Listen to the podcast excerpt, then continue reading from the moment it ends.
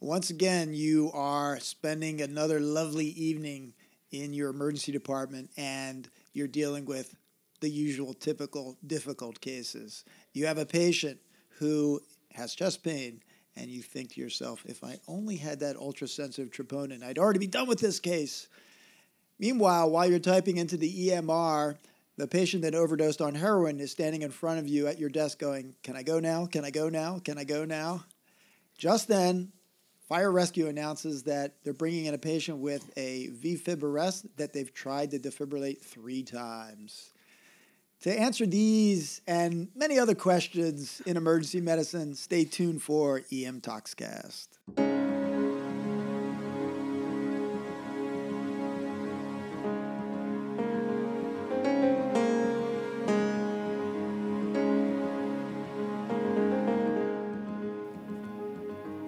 All right, welcome to E M Toxcast. Uh, as you can tell from our clinical scenario, we have a couple of interesting articles. Uh, I know uh, uh, there are ones that I've been very interested in and, and read before we even decided we were going to do them in Journal Club. Uh, and to start it off, I think we'll get going with the concern we had with patient one. What, it, can an ultrasensitive troponin really help us out in the E D? What does the literature say, Ed? We've been talking about this, it seems, for years, maybe, it, it, maybe, maybe decades. Literally years, right? And... Uh, And and we may have finally come across something that will be useful. So this first article is by Nowak et al. In the Annals of Emergency Medicine. It was just in December of twenty eighteen, so it's relatively recent. It's called atro, uh, it's called ultra rapid rule out for acute myocardial infarction using the Generation Five cardiac troponin T assay. Results from the Reaction U S study. I won't even comment about. It sounds like a beginning of a Star Trek episode. Yeah, actually. It really does. So so this was done at Henry Ford. Um, I will mention that um, the study was funded by the Henry Ford Health System, but Roche also threw some money into the mix um, for providing the assays, and at least three of the seven authors received various research support or fees or were consultants for Roche and stuff like that. So you've got that little concern about maybe some uh, bias. Okay, sure. But so what they wanted to do was two reasonable objectives. One, determine the clinical usefulness of a baseline high sensitivity cardiac troponin T level to rule out acute M I. From now on, I'm just going to say troponin. Gotcha. But really, we're it's a high sensitivity cardiac troponin T. Gotcha. Um, most people use troponin I. I know we do an R E R. Mm, so yes. this is a this is the other troponin, troponin T. They also wanted to um, devise a protocol um, that they could do an baseline and thirty-minute rule out. And so they came up with some cut values that they thought would be useful for that. So this was a prospective observational study. They used a convenient sample of patients. It was, again, at one single hospital, Henry Ford Medical Center in Detroit. It was run over two years. And they took patients over twenty-one years old who presented with any symptoms that were suspicious for A C S. So I thought that was really good um, because, you know, a lot of these studies just look at chest pain patients. They eliminate the ones who come in with, you know, excessive fatigue mm-hmm. or Dyspnea. shortness of breath right. or things mm-hmm. like that. And so they basically took on all comers. They excluded the usual stuff, right? If you were in acute distress and needed some life-saving things done, if you were a STEMI, if you were a traumatic injury, those people were excluded. And they used this new Roche diagnostic assay. I'm not going to read the whole thing out, but basically it's this new assay that looks for uh, troponin T. Um, and then they looked for a final diagnosis. They had uh, a cardiologist and an emergency physician adjudicate the diagnosis, and they decided whether it was a A M I from a type one, from a plaque rupture, or it was a Um, myocardial oxygen supply demand, so a type two gotcha. M I basically. And then they looked at patients thirty to forty-five days out and tried to figure out what is in. Um, this troponin assay, less than six nanograms per liter, is considered negative according to the F D A. It's a little bit different if you go and compare the study to some of the ones done in Europe. They actually used five as their cutoff. Okay. Um, but this one is. So they screened almost seventeen hundred patients. And About a third of them qualified for the analysis, so five hundred sixty-nine patients after various dropouts and stuff, which a little bit of a concern there. Two-thirds of their patients were who were screened were dropped out. They come up, they came up with forty-four patients that had an M I, so seven point seven percent was their rule-in rate um, in this group. Um, one of those patients had a STEMI shortly after presentation. twenty-five of them had type one um, non-STEMIs, and eighteen had type two. And they had good inter-rater reliability and things like that. Um, baseline characteristics, the group that ruled out had a lot more morbidities, comorbidities, than the group that um, didn't rule out. Um, so there was a lot, uh, I might have said that backwards. The group that did not rule out from the initial one had a lot more comorbidities. So there was a lot more diabetes and hypertension and hypercholesterol, the things you would expect like that. Right. Let's just cut to the main results. So they had one hundred sixty-four patients that had a troponin that was less than six, and none of them had was adjudicated to have an M I at the end of this. So their negative predictive value was one hundred percent. Their sensitivity was one hundred percent. Mm. Obviously, when you do ninety-five percent confidence intervals, things lower a little bit like that. Sure. But it seemed to be pretty good. Um, they also looked at major adverse cardiac events, or MACE, within thirty days. And there was only two of those in that group. There was one non-cardiac death and one acute M I, which gave them a negative predictive value of ninety-eight point eight percent. So again, really pretty reasonable. Right. Um, in the group that wasn't ruled out, there was four hundred five of those patients. That was the vast majority. That was like seventy percent. The group that ruled out was like twenty-nine percent. They managed to um, rule out just with that single troponin like that. Um, they had a reasonable positive predictive value for something like this. It was almost eleven percent. They then went and developed an algorithm to say that, okay, if your initial troponin is less than eight and the thirty-minute change in your troponin was less than three, they had two hundred twenty-one patients in that cohort, and there were no missed M Is in that. So again, they had a negative predictive value of one hundred percent. When they went and looked at the um, MACE, the major adverse cardiac events within thirty days, they only had one non-cardiac death. So again, a really good negative predictive value of ninety-nine point five. Um, so in summary, if your troponin came back at less than six, according to this study, almost twenty-nine percent of the patients were immediately just ruled out then. And if it was a little bit over six, but still less than eight, and you had a three-hour done, they could rule out another forty-one percent. So it really seems like they've got some good numbers here. Um, now, granted, there are some limitations. This was a single urban study it was done in, so it's going to require some validation. Again, as I mentioned, they only enrolled one-third of the patients they screened. Mm-hmm. So there might be some selection bias in there. Right. Um, there were some patients missing at the thirty-day follow-up. There were, there were thirty patients unaccounted for, so that was almost five percent of the patients or so. But on the other hand, this really was a real-world sample. You know, they just looked at not just chest pain, but other symptoms. They had dialysis patients included. They included patients with recent M Is and things. Um, there was a editorial in the same article or in the same journal uh, accompanying this by Judd Hollander, um, just from down the street at uh, Jefferson. Hello, Judd.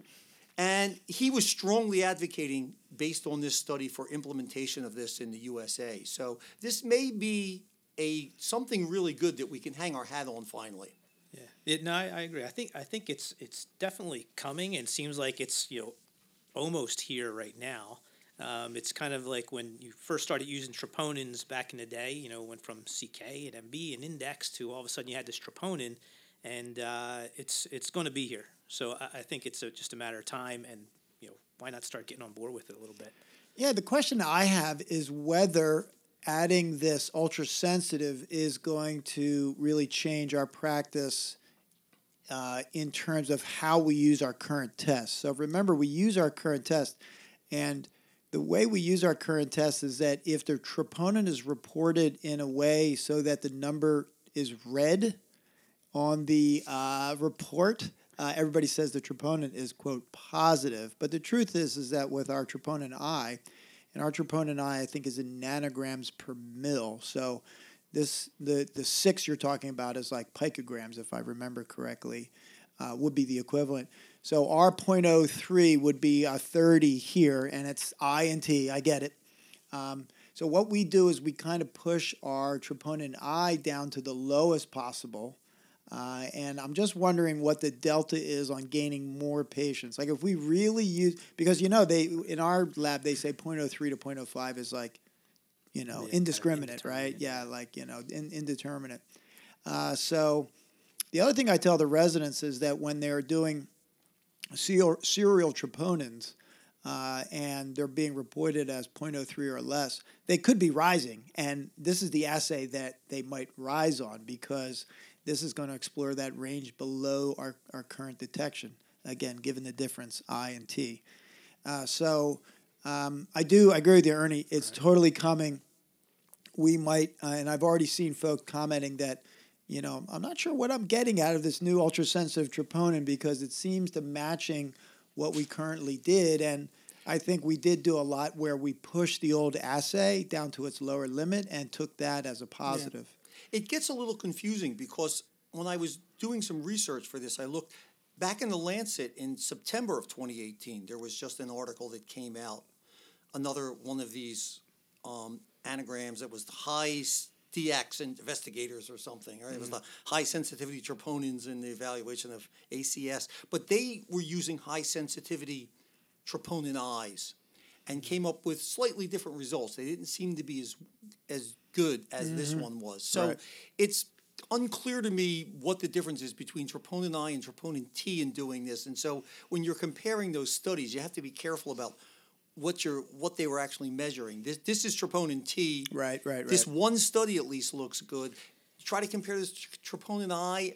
I'm not sure how that compares, and so. But yes, this is all still evolving. And yeah. Hopefully, uh, well, once the cost gets to the point where it's um, you know uh, just one assay or the assay or the other. That's what happened with the old troponin. It just the new troponin just uh, came along, and it, it, the, the new assay was. Um, you know, uh, cost-effective, so everybody just right. scrambled and used yeah. the newest and latest and greatest.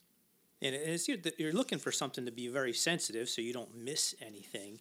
And they talk about being able to discharge many more patients with a rule out. Uh, but I think people have been afraid of the lack of specificity. Right. And then, right. you know, are you going to then have to admit more because maybe this delta is four, you know? Right. From, you know, yeah. So every there's, single dialysis patient yeah. will spend a day in the hospital. Yeah. yeah. There's there's definitely a push-pull between us and the cardiologist because when you read, again, this one study I was reading, you know, from a cardiology standpoint, they're concerned about having more patients to worry about. They're concerned about the downstream effects and who's sure. positive. Right. Whereas we're concerned with, as you said, right. I just want to know that you're negative and you're not going to die in the next week so you can go see your family doctor. Mm-hmm. And then he can decide if you're putting you on a treadmill mm-hmm. or mm-hmm. whatever. So, mm-hmm. yeah, there's a little push-pull between the between the two groups, basically, us and the cardiologists. So uh, so the answer is that, yeah, we kind of do wish we, we had this uh, uh, yes. assay. Um, but meanwhile, we're dealing with our patient status post heroin overdose who really wants to get out of there. Uh, Ernie, what's the what's this latest study tell us about that? And this is something we've looked at at E M Toxcast before, and we've come up with some other conclusions. Uh, it's going to be pretty interesting. Yeah, right. So our last journal club, um, we, we looked at a different paper. We looked at the catch and release paper. Um, that was a pre-hospital paper, just medics uh, reversing opiate overdoses with uh, with naloxone and then just releasing them. Um, and they were trying to figure it out. But it was in Australia. It wasn't really apl- applicable to our patient population.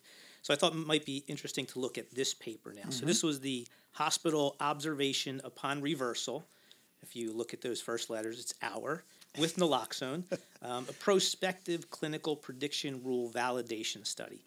Um, so this was an academic emergency medicine uh, a few months back, and it was uh, by Clemency et al. In Buffalo. Uh, so what they really were looking at was as a validation study of a previously established rule. Uh, there was something called the Saint Paul's Early Discharge Rule. This was done way back in two thousand when really the climate of opiate overdoses and even the reversal of opi- opiate overdoses was a little different. Um, and then even more recently, there was a systematic review by Willman et al. In twenty seventeen. And they kind of came to the conclusion that for patients treated in the E D for opiate overdose, opioid overdose, I should say, an observation period of one hour is sufficient if they ambulate as usual, have normal vital signs, and a G C S of fifteen. Uh, so really, though, uh, that original study uh, was never validated. So that Saint Paul Early Discharge Rule from two thousand was never validated. So that's what they wanted to do here, um, was to validate that. Uh, so the population they looked at, uh, it was a prospective study, observational. Uh, they recruited a convenience sample. They included patients who were uh, greater than eighteen years old, treated with naloxone prior to arrival, could have been by police, by medics, by uh, fire department staff, um, uh, really anyone with, with who received Narcan. They excluded prisoners, patients that did not have a one-hour post-Narcan evaluation, patients that received in-hospital uh, naloxone um, before the one-hour eval, or those that wanted to be uh, requested withdrawal from the study. Mm. The patients who came to the hospital received usual care. Um, two-thirds of the patients were in the E D for more than four hours. Uh, six and a half percent uh, left in under two hours. Um, the data was abstracted from these charts post-treatment, so after the patient was already discharged um, later on. And uh, like I said, it was just a, a setting was just a single center, urban, academic uh, uh, facility in Buffalo. Um, their intervention then was the application of this hour rule compared to clinical judgment. I kind of like that they compare it to your clinical judgment. Um, uh, it, it's nice to have uh, that kind of a comparison. So what is this hour uh, rule that they use? So it's uh, made up of six different, uh, six different um, factors. Uh, so can they mobilize as usual? And that's mm-hmm. kind of subjective. Uh, what's a, a normal O two sat? And one thing they did change here in the original derivation study, they used an O two sat of ninety-two percent. In this study, they used ninety-five percent. Mm-hmm. um, they look at yeah. a normal respiratory rate, a normal temperature, a normal heart rate, and then a normal G C S. Again, G C S can sometimes be open to some interpretation also. So just those two things were subjective, the mobilization and the, the G C S. Um, and then what were endpoints? So they had the endpoints of adverse events, Um, and they kind of define these. So there were a couple that were very patient-centered. So one death, of course, very patient-centered. Uh, repeat naloxone for a respiratory rate less than ten or a sat less than ninety-two. And then assisted ventilation for respiratory distress. And then some uh, adverse events that were more disease-centered. So uh, need for I V inotropes, antiarrhythmics uh, for, for tachycardia, cardioversion, mannitol, and the need for dialysis or bicarb administration. And then they also looked at, uh, they queried medical examiner records after the fact to see if they missed any that could have died, because no one died in the hospital. Right. Um, there were a couple uh, what they called unclear adverse events, and it just uh, was a, a kind of a matter of how they abstracted these, who abstracted these. In the clear ones, it was done by medical students. In the unclear, it had physician review. Um, so what were the numbers? The numbers they looked at. So uh, out of this convenient sample of six hundred ninety patients that were screened, five hundred thirty-eight were included, so that's seventy-eight percent. The biggest uh, group that were excluded uh, were patients that did not have a one-hour evaluation. That was one hundred twelve patients that ended up getting excluded from the study, and I'll mention a little bit more about them later. So overall, they had eighty-two percent that ended up having an adverse event, so that's fifteen point four percent.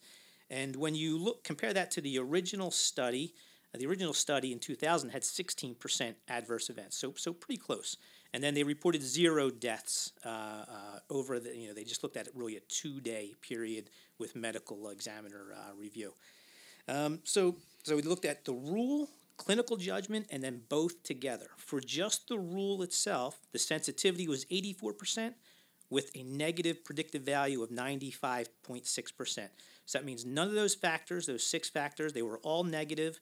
So they're calling that, you know, negative, uh, and eighty-four point one percent. For patients, uh, for just the clinical judgment piece of it, a sensitivity of eighty-five point four percent and a ninety-five point eight percent uh, negative pre- predictive value. And when you put both together, uh, it was really still kind of essentially the same, a little higher, eighty-seven point eight percent sensitivity, ninety-six percent negative predictive value.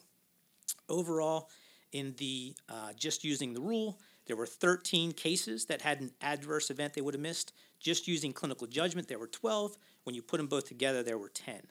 Um, of note, the greatest sensitivity was the factor of not being able to mobilize as usual. The greatest specificity was not having a normal temperature. Um, so the, the authors kind of dug into these failures a little bit, and they really focused on uh, the patients who failed both the rule and clinical judgment.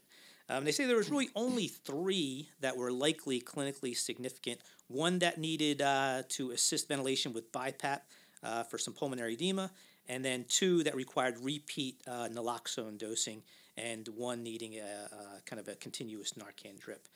Um, they did also just mention that of you know we had a, a large amount of exclusions for patients that didn't have that one-hour evaluation.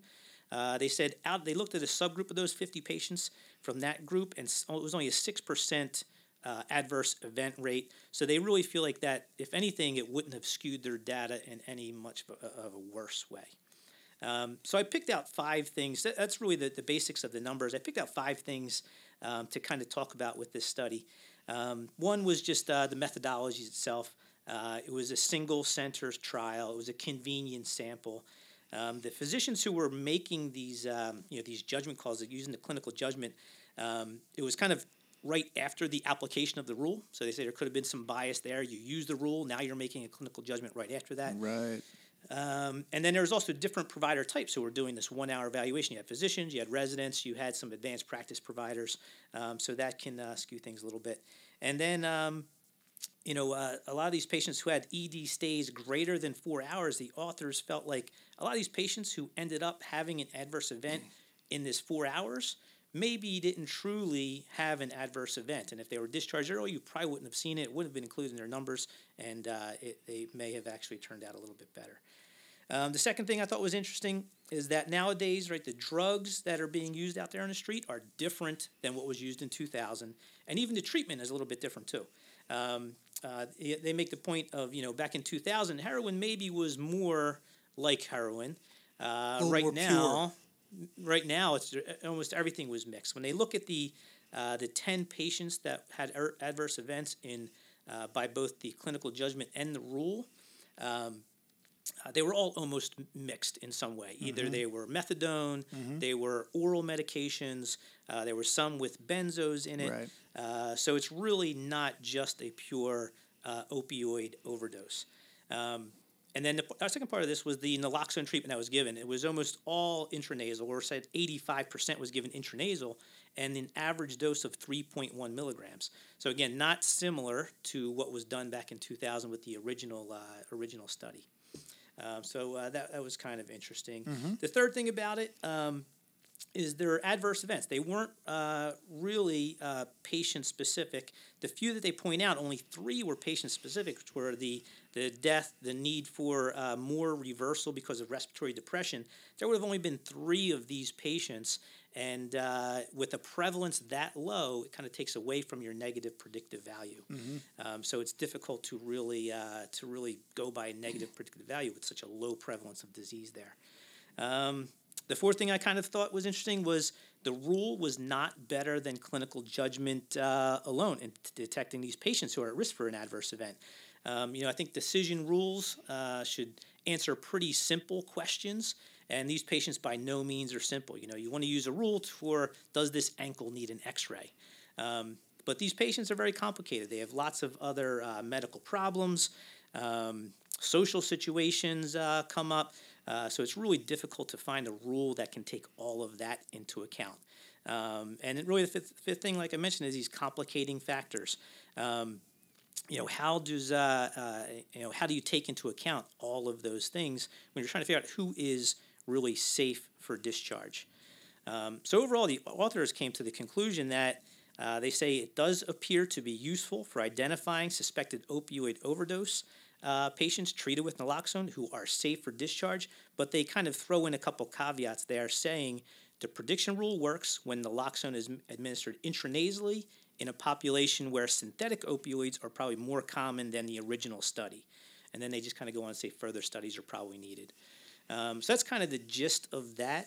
And uh, I, I think, you know, overall, uh, it, is it, does it give you some information? Yes, it does give you some information, uh, but I don't think it's something that can really be relied on uh, when you're talking about a population that we see. It's just that the, the, the drugs are different. um, and the treatment is, is is different also. You have to be really sure of what the patient took, how they took it, um, uh, before you can really feel safe discharging these people. Yeah, I think a rule is only as good as its application, and I agree with you that you have to be really suspicious of long-acting opioids and what have you, and some of the other studies that we have looked at have purposely eliminated those patients from uh, their cohort, you know, just say like, right. You're not going to, let's not look at methadone overdoses, let's just look at heroin. You know, the, the criticism of all of these is that there's no such thing as heroin anymore. Uh, And my my pushback on that is like there never was such a thing as heroin. Heroin has always been an adulterated, uh, com, uh, you know, uh, uh, mixture, if you will. Um, I published a report where heroin was uh, diluted with scopolamine or adulterated with scopolamine many years back. And there was a time, I'm going to guess in the nineties, where heroin got very pure uh, and was mostly straight heroin. But even... You know, fentanyl goes back to those. Mm-hmm. The first fentanyl uh, overdoses were, were way back when. So um, I think this can work, but there's a difference between the patient that we just described who's at the desk texting saying, my ride is here, I want to go, and the patient who you're tempted to apply this to who's laying on the stretcher with the sheet over their head. Mm-hmm. Um, and not bothering anyone. And then when you sternal rub them, they wake up and sit up and say, yeah, right. Get me out of here. Well, those are the ones that the nursing staff is bugging you to get out, right? Yeah. Because they're they're occupying the hallway and they want to clear the department up before they sign out at seven a m. Sure. sure. You're right. It's a little bit different than up and mobilizing is normal. You're sitting there with a sheet over your head. Yeah. You got to let them sleep it off a little bit more. Yeah, I think so, you, you really want them to clear whatever they took, I think, on their own. You want them to metabolize it, right? And just enough Narcan that they're breathing okay and that their pulse ox is fine. But otherwise, you know, let them kind of metabolize it on their own. And when they're ready, you know, that then they'll, exactly. They'll, you know, the right dose in Narcan is the one that reverses respiratory depression. Right. You know, it, you don't necessarily have to wake that patient up. Uh, uh, per se. It's useful if you need to get a history or if you're really unsure, you want to see if you can fully reverse it. Now, what about switching from a ninety-two percent to a ninety-five percent S A T? Um, you know, to me, a ninety-five percent S A T opioid overdose is a little different than a ninety-nine percent S A T. I do think it's some of these, you know, delayed pulmonary edemas, in my mind, that have been reported in the past are actually missed early pulmonary edemas that got more fulminant. So what do you think about that? Yeah, what yeah they I was did surprised there? They were using ninety-two in the first study. I mean, that that I think ninety-two kind of probably makes us all a little nervous, especially in these, you know, supposedly younger uh, patients who shouldn't have real lung disease, C O P D, things like that. Um, you know, ninety-two is abnormal. ninety-five is pretty abnormal. Um, I think for the purposes of the study, uh, though, kind of pushing that number up probably lowers their sensitivity a little bit. Yeah. Um, which is, is not entirely, uh, you know, a, a bad thing, I guess. Yeah. But it still it still does make you a little nervous. Yeah, ninety-five will it'll give you a normal F i O two, but it's a different patient than a ninety-nine percent set. So I think that, um, and I think that the, you know, having a, having the investigators apply a decision rule and then apply clinical judgment does create a, um, I'm not sure, is that a Hawthorne effect or um, that's I don't a, think that's, it's actually a Hawthorne no, effect. No, Hawthorne effect yes. might be like, you know, you're being studied right. yes. for opioid, uh, you know, uh, sending ho- opioid patients home too early, so you'll change your pattern so you're more careful. Yeah. That would be Hawthorne. Yeah. I'm not sure what, what that... I think this may be good for for students, for, for learners to look at these factors that we use. We kind of, you know, use all these normal things, a S A T, a respiratory rate, Um, a heart rate, to determine with our clinical judgment uh, if a patient is clinically stable, if they're safe yeah. for discharge. No. Um, so it may help somebody, you know, kind of a more novice person to uh, to make a good clinical judgment. No, absolutely. I, I think that's true because it. I, I always tell the residents, it's like, yes, you should use the rule and get used to using the rule. After a while, it just becomes part of your D N A. And right. so I'm sort of looking at all this. I'm automatically going, what are the vital signs? What's right. the S A T? Mm-hmm. He's up and bugging me. Okay, he's, right. you know, you sort of just have incorporated this into your being at this point. So you're not doing a checklist per se. Right. And then the other thing is that you can use the rule as a continuum. You can say like, well, the folks that really meet that rule are probably the safest to go. And the ones that I'm really unsure about, you're like, uh, you know, is he... he's up and walking around when I wake him up, but is he really right. spontaneously awake? Not sure. You can observe that patient a little longer. Well, so um, moving on to the next, uh, we get the, the the next phone call is from E M S, uh, yes. and they, they let you know that they have a refractory V Fib case coming in, and the nurses know uh, that, uh, at least in my case, that you're interested in double defibrillation, you're doing a little research on it, and they say, hey, do you want to bring in another defibrillator into the room? And for me, it's always the answer is going to be yes, so I'll reveal my bias right off the bat. I'm I'm interested in double defibrillation, but... Uh, can this paper, which is a review article entitled Double Sequential External Defibrillation for Refractory Ventricular Fibrillation Out of Hospital Cardiac Arrest, uh, a syst- systematic review and meta-analysis, can this paper shed light on that decision? Do you want to bring another defibrillator into the resus bay? So that's the qu- clinical question, is D S D effective? And I'm calling it D S D. They call it D S E D for external. Uh, is D S D, meaning double sequential defibrillation, effective for R V F? And remember, we define R V F, at least in most of the literature, as at least three attempts to defibrillate recurrent or refractory V Fib, and that's going to be important later. Um, now, uh, you might know that refractory V Fib is sometimes referred to as electrical storm, and we've posted some things on electrical storm. Uh, the treatments for that have been described at, potentially as being beta blockers, amazingly. Uh, patients often will have so much epinephrine, adrenaline, if you will, circulating in their system that they will get a, um, uh, a uh, electrical storm. Uh, also, you can use ECMO, right, if you just con- have a constant refractory V Fib and uh, resuscitate the patient that way. But double sequential defibrillation is an approach that's used that takes advantage of one of three possible mechanisms. Number one might be that the amount of joules, the energy that you're delivering to that patient, is now doubled because you're using two defibrillators.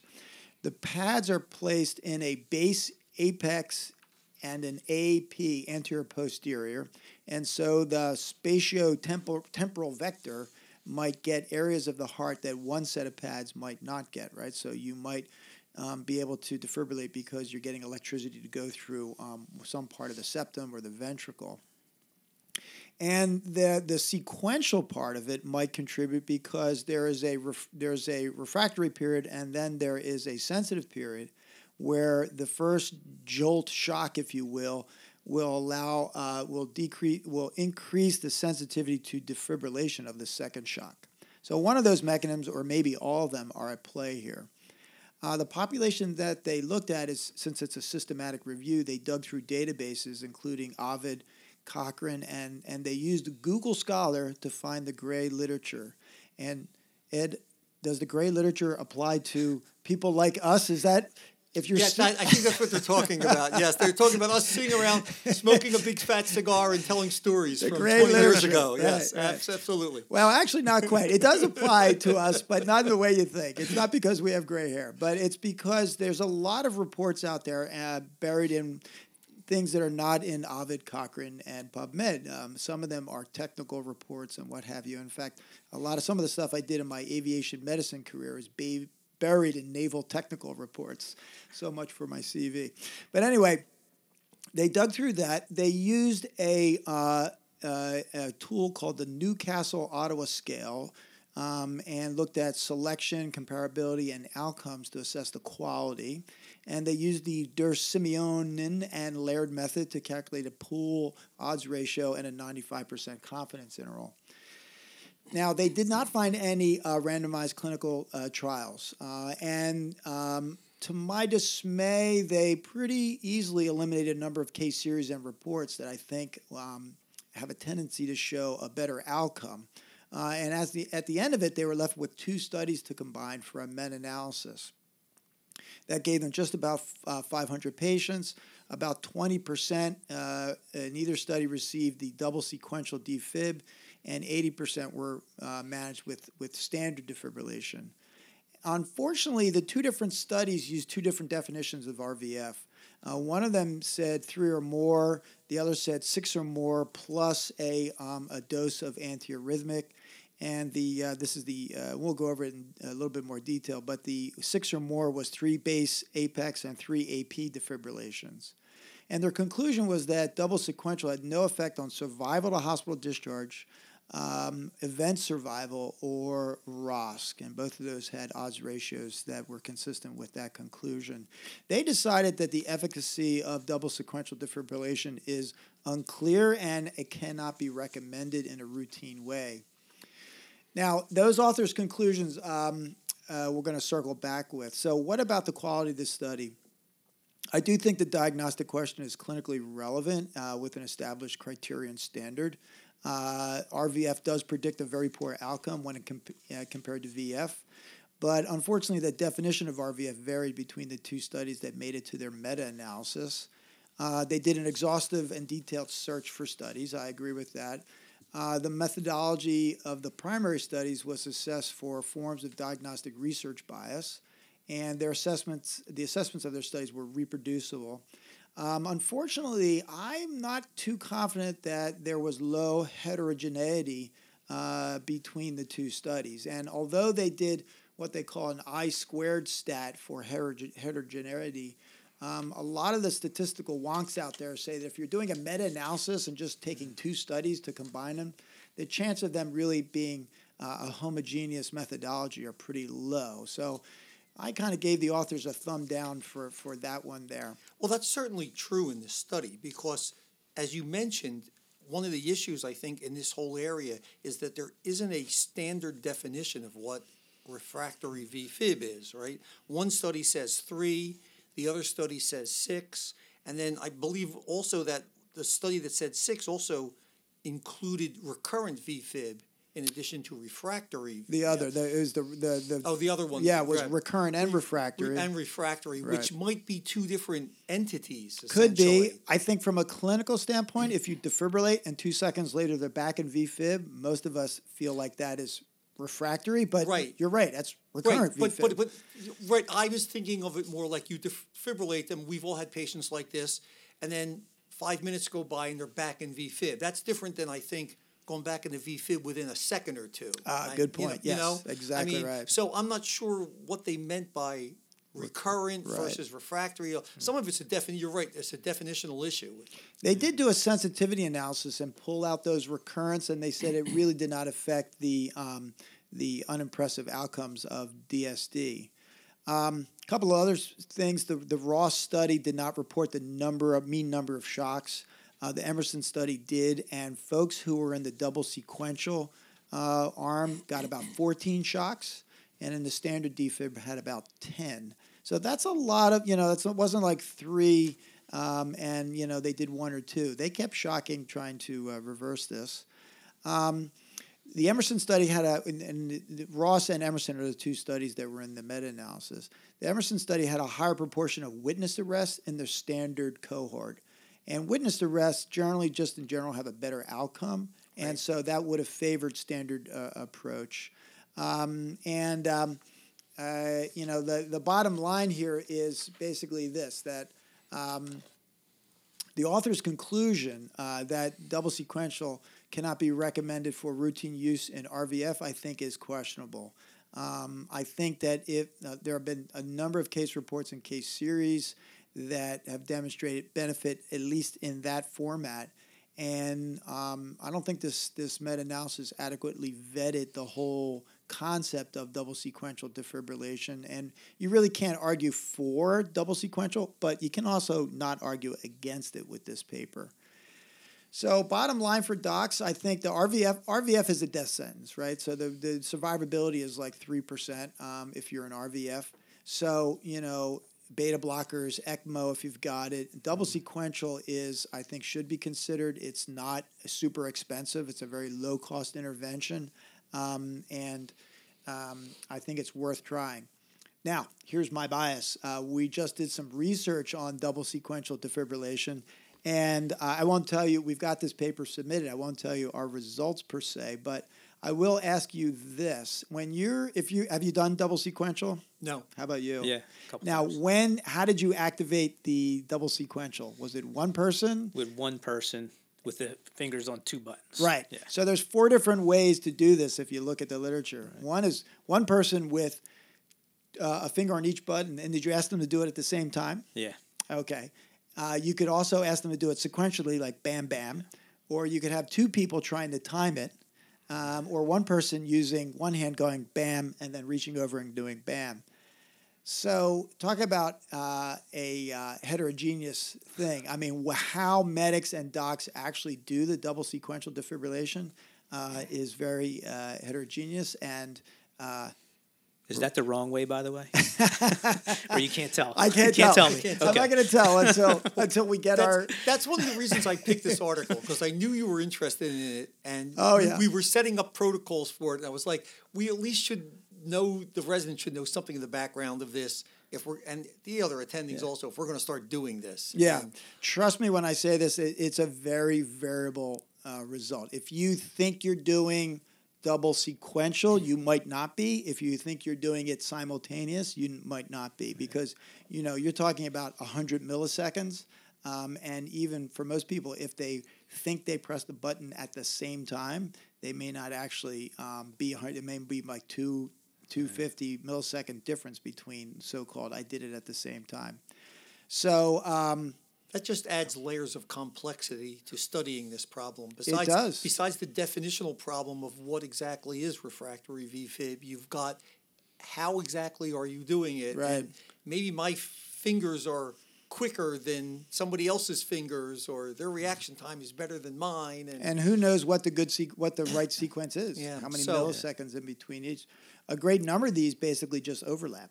You know, they're actually simultaneous defibrillation with two vectors and two pads, uh, through two pads. Uh, so all to be determined, uh, and we'll see what uh, – we'll wait for our critical review and see what they think about our research, and well, then we'll talk about that on a future episode. I was going to say maybe in the future we'll be reviewing uh, – one of your we'll do a whole articles. double sequential uh, episode, yeah. and we'll really we'll we'll really dive. dive well, I don't know in. if we should invite you to do what if, if you bias the podcast too much. If you're reviewing your own article, there, that's my podcast. I can bias it as much as I want. All right, so we've got our so we've got these three studies, and um, we're we're able to uh, say pretty definitively that uh, with regard to our chest pain patient. Well, we're kind of looking forward to the ultra-sensitive, and, yeah. um, you know, the jury might be out on how much it will improve our lives, but we think it's coming anyway, so we better study it and know how to do it. And it sounds like if you're standing at the desk texting after an opioid overdose, by any set of rules, you probably couldn't go. It's time to go. So give that patient at least an hour, according to this paper. And, you know, it, if you're a uh, someone who's doing research on double sequential defibrillation, don't even ask. Bring the other defibrillator in. Meanwhile, uh, let the evidence build, and we can all decide down the road. All right. Well, thanks, guys. It's been great, and uh, look forward to our next podcast. And right. uh, we should say hello to Aileen. Aileen, yes. Aileen, uh, one of our favorite residents six. who is uh, a third-year resident here uh, at uh, uh, Drexel, is uh, recovering from uh, her uh, cardiomyopathy heart transplant, mm-hmm. and uh, is blogging uh, about the experience. Right, she's so we will put a link to that so you can yeah. read that. Yes. It it is quite amazing uh, to read about her experience, and uh, it really is. Yeah, a change of heart. It's called a change yes. of heart. That's exactly right. And, and hope, she, hopefully, two of these articles will not have anything to do with her in the future. Either right. defibrillating her or ruling her out. Yes, we please. We, we hope that it's all fixed now. And she sent bagels to conference today for all of us, so so I know she's going to listen to this. So thank you, Aileen. Oh, thank you. We love you, Aileen. And and remember that uh, being a, uh, a doctor does not make you a good patient, but being a patient makes you a better doctor. Absolutely. And I think that's change of heart's message for sure. All right, over and out from the E M Toxcast studios, everyone. Bye.